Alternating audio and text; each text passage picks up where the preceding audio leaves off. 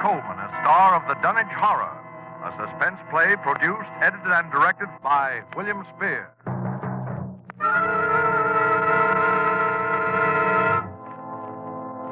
Come in, Dunwich, Massachusetts. Come in, Dunwich. Good evening. This is Henry Armitage. I'm speaking to you. For... Uh, Dr. Rice, please close the window. I'm speaking to you from my laboratory on the slopes of Sentinel Hill near Dunwich, Massachusetts. Present with me is Dr. Warren Rice, my distinguished colleague from Miskatonic University. Uh, we are now about a hundred yards from the summit of the hill, which is crowned by a huge table-like stone set in the center of a circle of stone pillars, a place of prehistoric worship. A moment ago, you may have heard the dogs of Dunwich Township barking as we have heard them for three days and three nights. Dr. Rice and I know the horror which their barking portends, but the purpose of this broadcast is to make this unbelievable horror believable to you. I hope for your sakes and ours we are successful tonight. It is the eve of All Hallows. Tomorrow will be too late.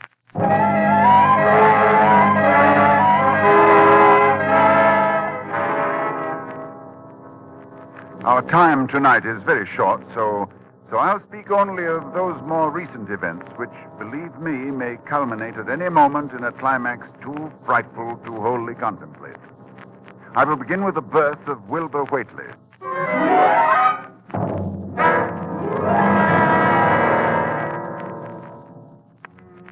Night of February the 2nd, 1921.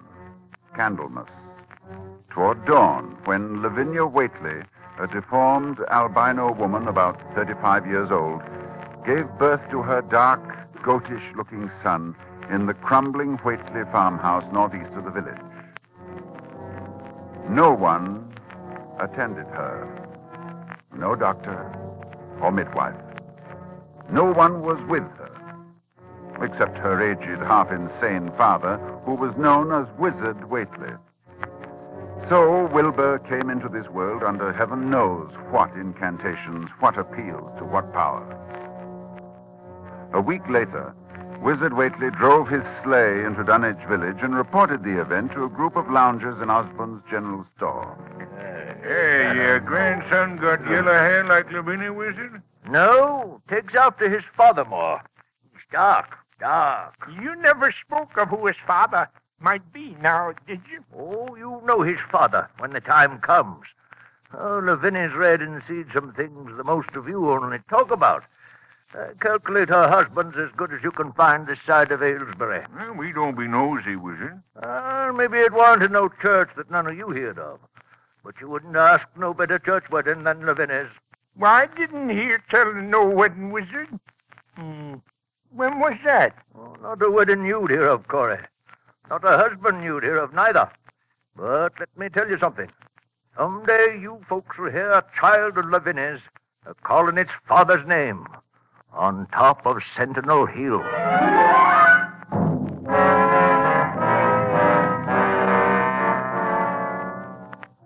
Prophecy? Or idle boasting by an insane old man?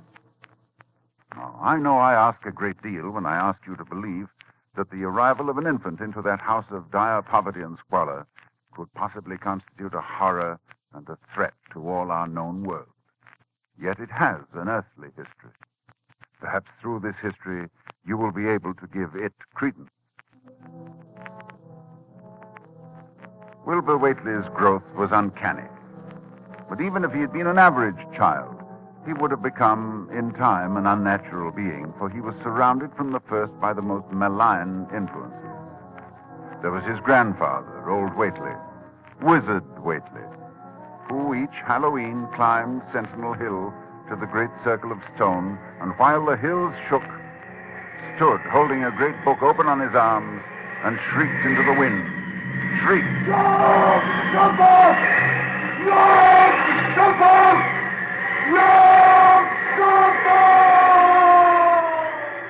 Yog Sothoth. That dreadful name, first mentioned in the hideous forbidden book, the Necronomicon. And this wizard Whately was Wilbur's teacher.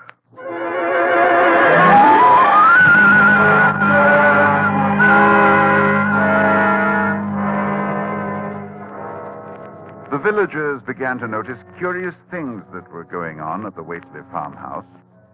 Soon after Wilbur was born, old Whately began to remodel the house.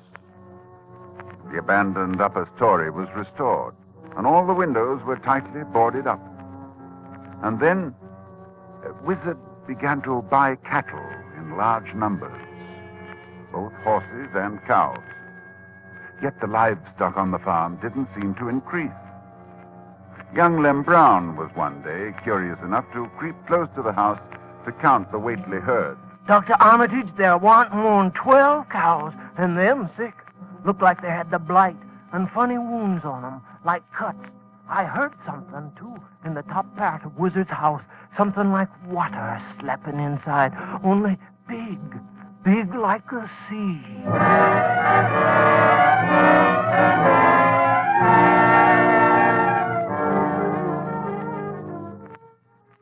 One other person went to the Whately farm in the years before I met Wilbur. Dr. Ken Houghton of Aylesbury, who was called by Wilbur himself, who said that his grandfather was dying. Dr. Houghton found the old man in a bedroom on the ground floor, and Wilbur with him. While outside the window, a legion of whippoorwills cried loudly and rhythmically, endlessly. Wilbur spoke about the sound. Time with his breathing now. They're ready. Listen, Doctor.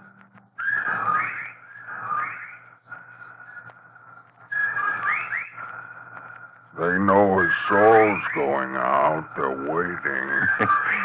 Yes, Wilbur, that's a interesting superstition. Late in the year for them, too. When he goes, if they catch him, they'll keep laughing till break of day.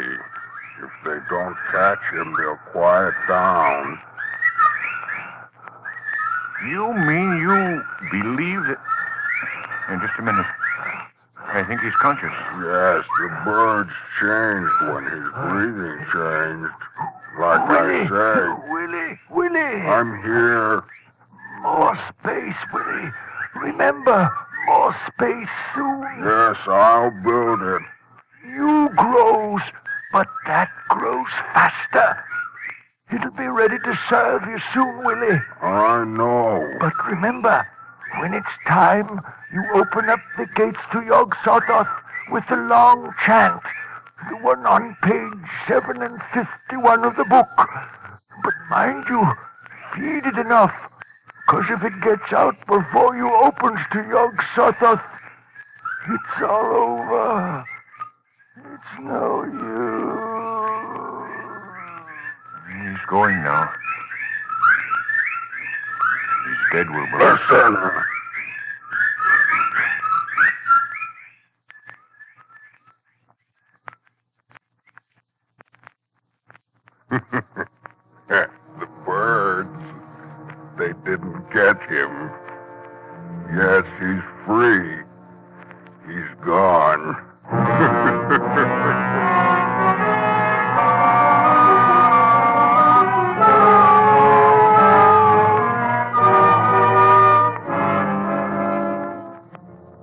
winter following Wizard Whately's death that I first met Wilbur. He came in person to the library at Miskatonic University to consult a copy of the hideous Necronomicon, which was kept there in its Latin version, as printed in Spain in the 17th century. I tell you, when he came into my office, I was appalled at his appearance. Eight feet tall, shabby, dirty, bearded. But I was even more appalled by his voice when he spoke to me. I wrote you a letter a month past, Doctor. I wanted a loan of the book. Well, that's a book that's never loaned from this library. I doubt if it is from any library. Well, I have to see it then. Oh, very well. It's, it's kept right here. As you know, the There are only three copies of this book in existence. That's why we're careful. Here, you can look at it on this table. Wizard said it would be on page 751. What? What is it you're looking for? The formula, the long chant, the one that opens the gate to Yog Sothoth.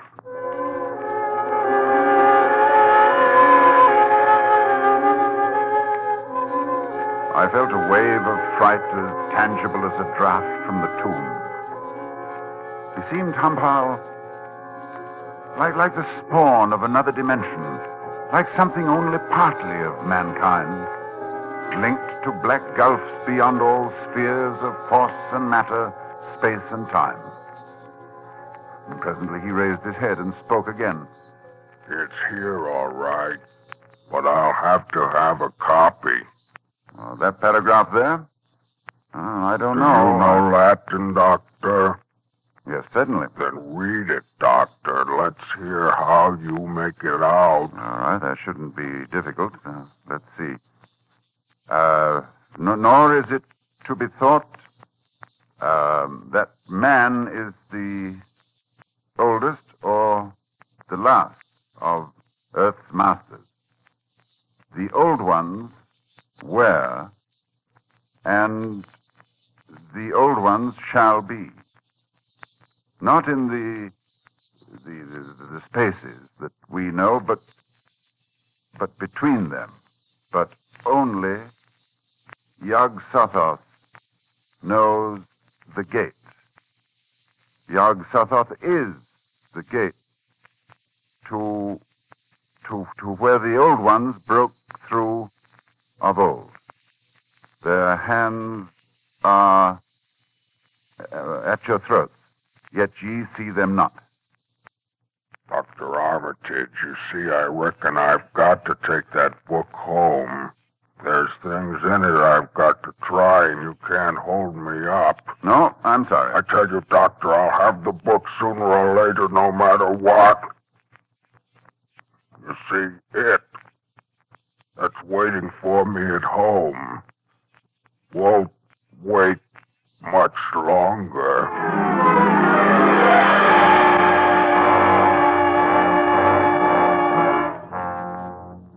It was a week later that I was awakened suddenly by the fierce yelping of the great watchdog on the campus, followed by a sound from a wholly different throat, a scream.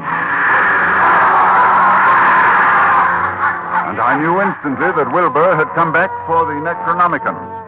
I hastened into my clothes and rushed across to the library where a crowd had gathered before the smashed window of my office.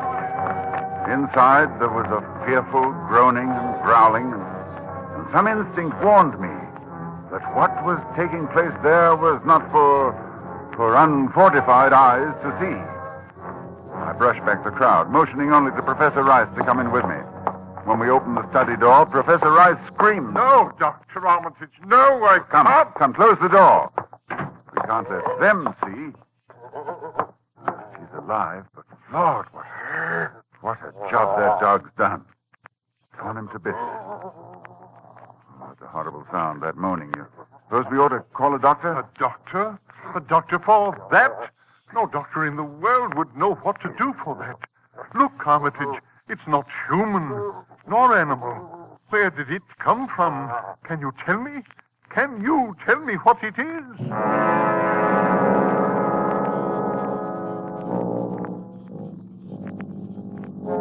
No, I couldn't tell what Wilbur Whately was.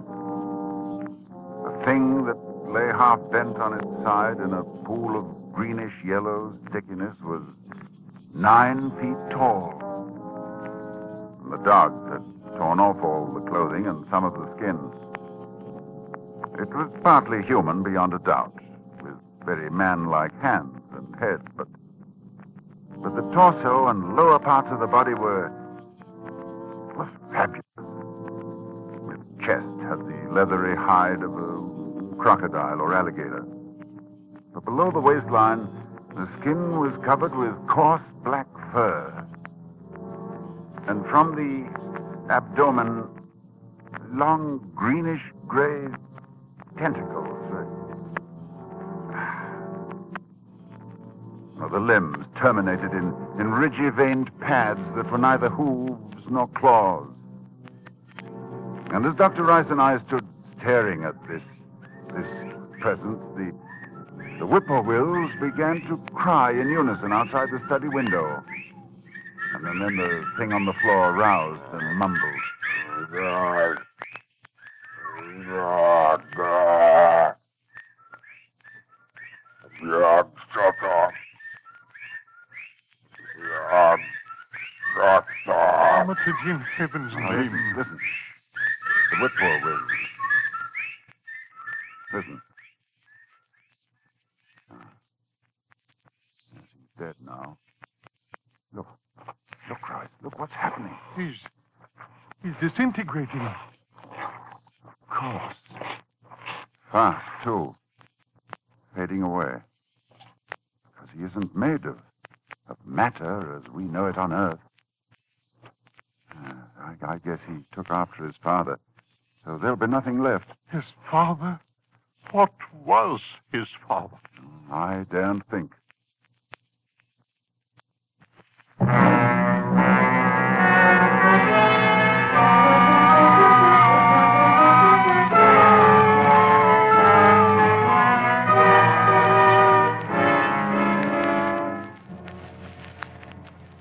I thought then that what came into our world with Wilbur Whately left with him. I forgot what he himself had told me of it, which was waiting in the sealed house Wizard Whately had built, where the cattle were driven to disappear. But Wilbur Whately left a diary, written in a strange alphabet resembling Sanskrit.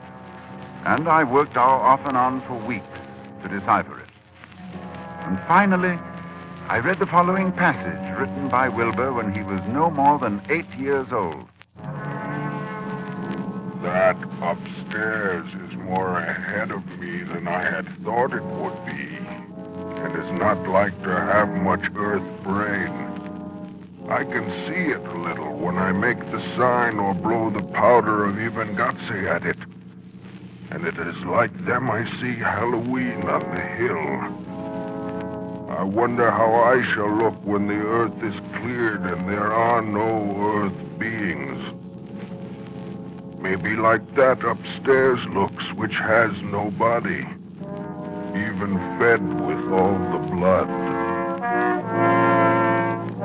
Toward morning, in a cold sweat of terror, I called Dr. Rice to my house and told him we had to destroy what's in that farmhouse. We, why can't we just leave the thing locked up there? The, the house is boarded tight. Yes, but do you think boards will hold it? Don't you realize, man, it hasn't been fed? It hasn't had blood since the 18th of September, when Wilbur Whately came here to die.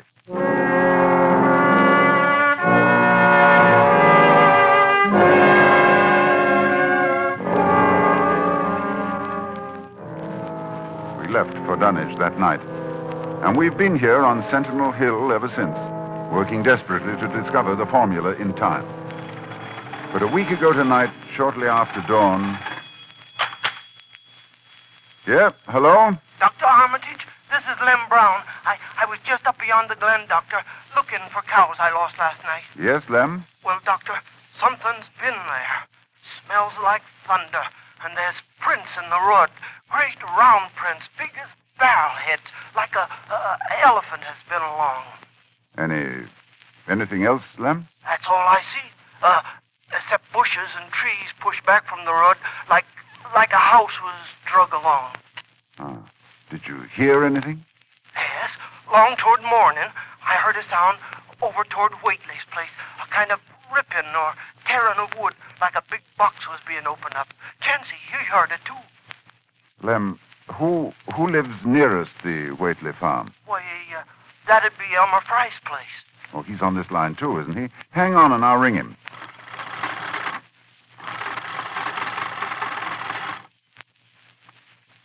Yes, Dr. Armitage, this is Central. I'm trying to get Elmer Fry, Central. Doctor, he must be out somewheres, and his whole family. I was ringing there an hour ago. Earl Sawyer saw Elmer's cows stampeding in Cold Spring Glen. Oh, you didn't get him. Hmm? All right. Uh, but if you hear or see anything more, let me know. I'll be here working all day. Rice! Rice! Oh, wake up. It's, it's loose. It's out of the house. One family gone already. We have to work. Pray God we find that formula in time.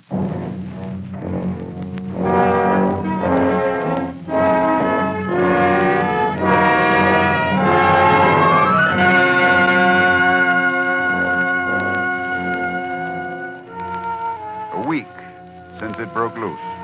A week of terror and panic here in Dunwich Township. Each night it moves about the countryside, leaving the trees crushed in a 30 foot swathe as though by a moving mountain, leaving its monstrous tracks and a trail of tarry stickiness, leaving crushed and gutted farmhouses and whole herds of cattle drained of blood. Well, ladies and gentlemen, that is the story to this moment. And tonight is Halloween. Tonight we are here to. Oh, just one moment, please. Uh, Dr. Rice, did you hear something? Uh, with the window closed, no? Well, we'll throw it open. I thought so. Listen. A sound from a thousand bending trees. A sound like the sea moving across a forest. Yes. Yes, it's coming here, of course. All Hallows, it comes to Sentinel Hill. Uh, Dr. Rice, I'll try the formula and the powder from the altar stone. I, I want you to stay here at the microphone and report what you see. Very well, Dr. Armitage. Oh, wait a minute before I go. To any scientists who may be listening to me, if I fail, there is a possible alternative formula in Falconer's mystical formulae of the Middle Ages on page 24. Listen. Well, there are the whippoorwills. I better get out there. Take over, Dr. Wright. Yes. I'll do as well as I can, Armitage. Good luck.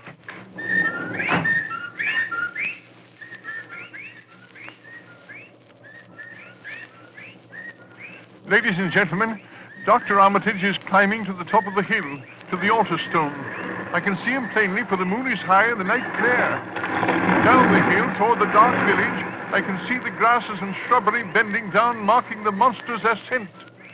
It moves quite fast, and I feel a proximity to phases of being utterly forbidden. Now, Dr. Armitage stands now on the altar stone and is holding the powder which, if the books are correct, will make this thing for an instant visible. It is quite close to him now, perhaps 20 yards or less. He lifts his hands, he the powder in a wide arc. I can see. Oh, no! No!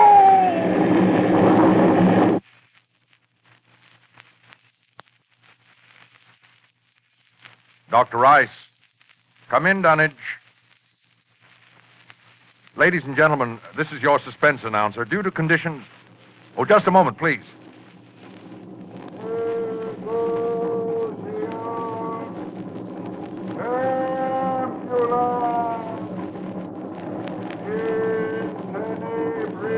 One moment, please. Dr. Rice, can you hear me? Yes, I can hear you. Yes, for a moment I was overcome when I saw. Ladies and gentlemen, perhaps you can hear now the incantation of Dr. Armitage. Listen.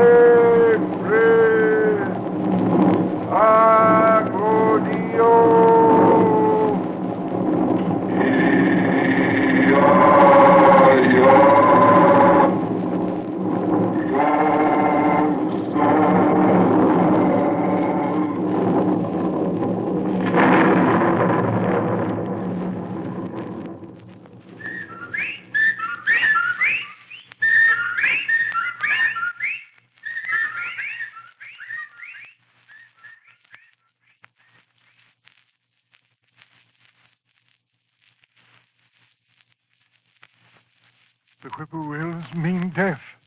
And Dr. Armitage is walking back here now. So we know that whatever it was, it is gone. It is dead. We can be thankful indeed. You see, I saw Dr. Armitage. Yes. Did you. Did you see it, Dr. Rice? I saw it Lord, yes. What did it. What did it look like to you? It looked Here. Like something made of squirming ropes, but bigger than a barn and shaped, well, like an egg. and dozens of legs like barrels that half closed when it stepped, and nothing solid about it, and at least 15 or 20 mouths or trunks opening and closing, but what was it? Oh, a kind of. a kind of force. A kind of force that doesn't belong in our part of space. Did you. Did you notice the half face on top? Half face, like a human face. Yes, very large, but yes, quite quite human. And quite like Wilbur's, like all the Whatelys. Then it was. it was. That's right. It was Wilbur's twin brother. And you saw what three weeks' growth had done. And it was the child of Lavinia's who called its father's name on Sentinel Hill, as Wizard Whately prophesied. You heard it calling, Yog Sotho. Hmm.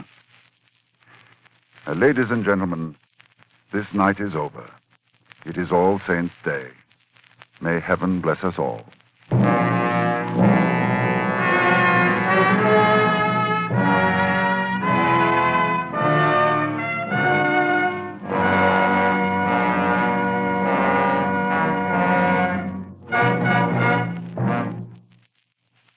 The Dunwich Horror, with Ronald Colman as your star of Suspense.